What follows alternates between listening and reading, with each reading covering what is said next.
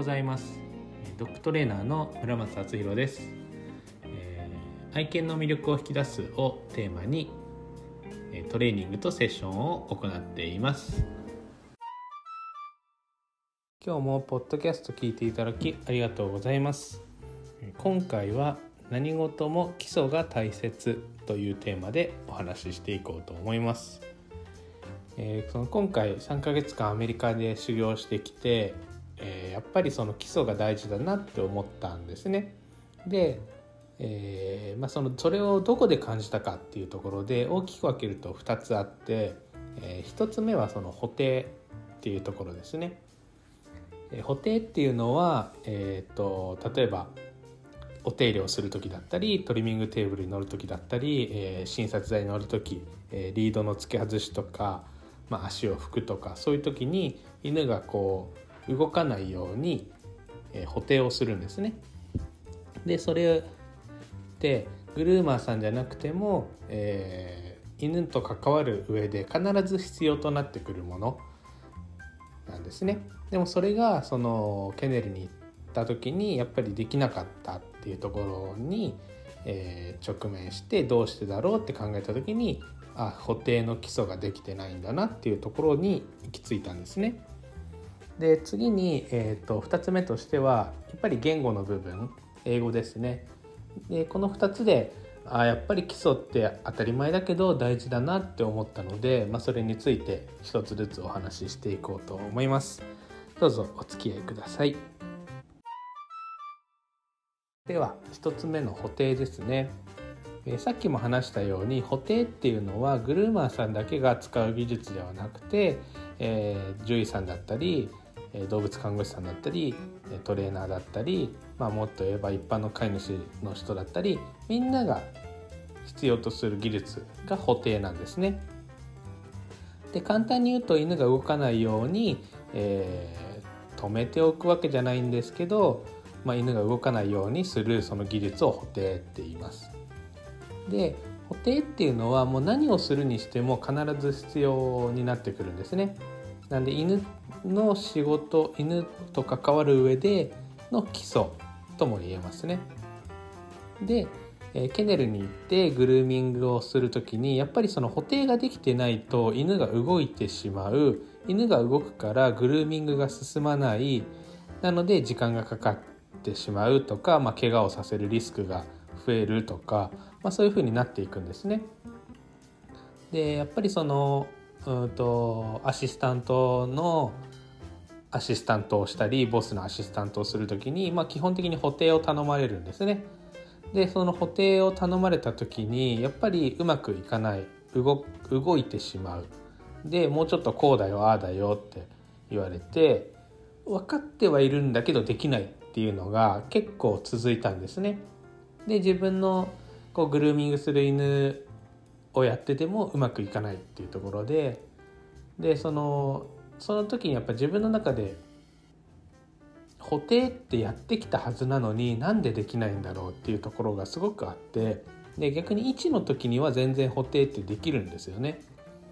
でただやっぱり1じゃない犬になった時うんまあ、そのケネルの犬になった時に全くできなくなってできるはずなのにって思ってたんですけど、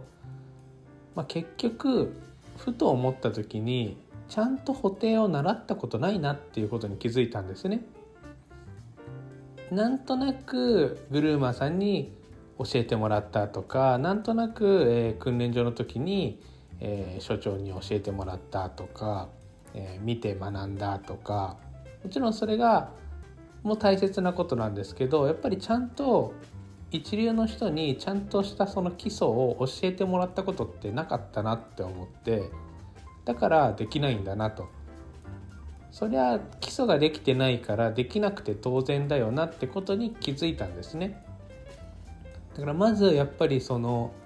うんと自主練する時にその補定をする補定の基礎からやっぱりちゃんと自分の中で意識してでそのアシスタントとかボスが教えてくれることを一生懸命考えて自分なりにそこの補定っていうことをやっぱりこう基礎を作ってったんですね。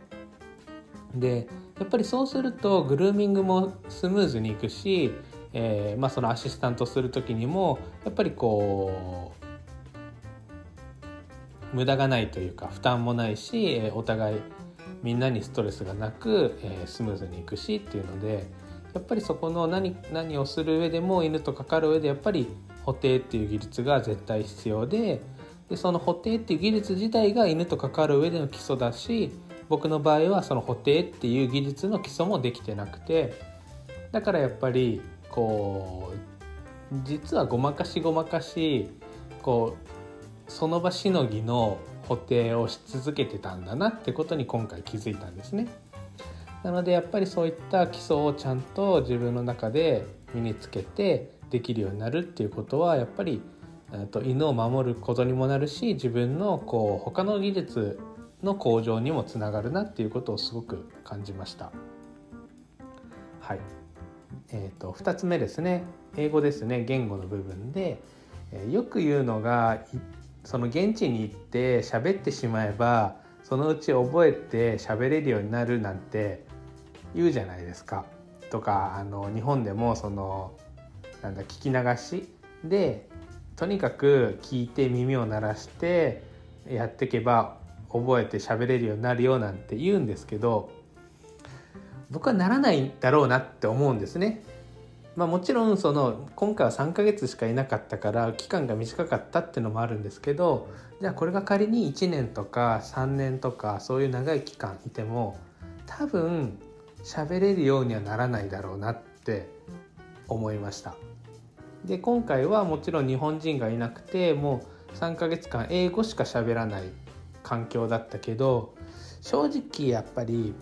うん、なんかこう喋れる気がしないんですね。でなんでかっていうとやっぱりそこの英語の基礎の部分ができてない。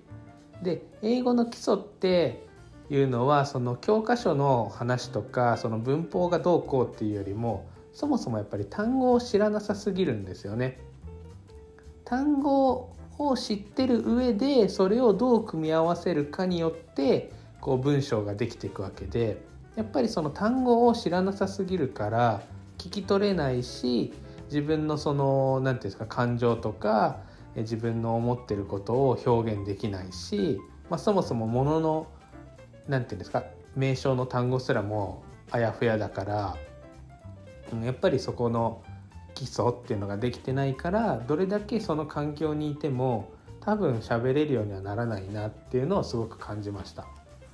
まあ、もちろんその日本にいる時よりは英語を喋るし聞くからある程度こうなんかこういう言い回しってあるんだとかあのなんか話してる中でこの言い回しよく使うな。これがどういう意味なんだろうみたいな。やっぱ調べてあこういう意味なんだ。なるほどね。っていうそういうことで覚えること学習していくことはあるんですけどやっぱりそれには限界がある。でそなぜかっていうとやっぱり基礎ができてないから。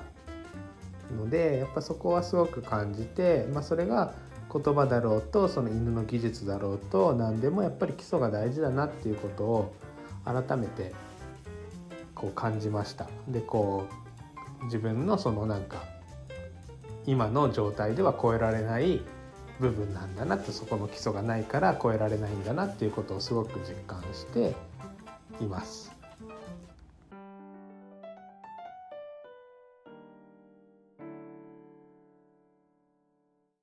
今日も聞いていただきありがとうございました。何事も基礎が大切というテーマでお話ししていきました。えーやっぱりこういったことを経験して基礎が大切なことを再認識したのでこれってプロだけじゃなくて、えーまあ、一般の飼い主の人も、えーみんな一緒だなって思うのでなので新しくそのエッセンスっていう、えサービスを始めました。でエッセンスを簡単に説明すると、えまあ、人がその犬と暮らす上での基礎を学ぶっていう、まあ、そのスタンスですね。で何事もやっぱり基礎ができてないと、えーうまくいくこともうまくいかないと思ってるのでその人がまず犬と暮らす上での最低限のその基礎の部分を学んでもらう。それがま大きく分けてリードの使い方つけ方と、えー、テーブルマナー。そしてまあパピートレーニングですね。で本当にこのテーブルマナーとリードの使い方さえできてればよほど困らないと思うんですね。なのでそこを、え、基礎を学んでもらって、え、犬にちゃんとその基礎を落とし込めるようになる。やっぱり人ができてないとどれだけ犬がトレーニングを積んでもあの意味がないと思うのでやっぱりそこの飼い主が、えー、犬と暮らす上で大切なその基礎を学ぶという、えー、時間にしてもらいたいなと思ってそういうふうに、えー、してます。またあの予約受け付けてるのでもし興味があれば、えご連絡ください。はいそれでは今日は以上になります。また次回の放送をお楽しみに。またね。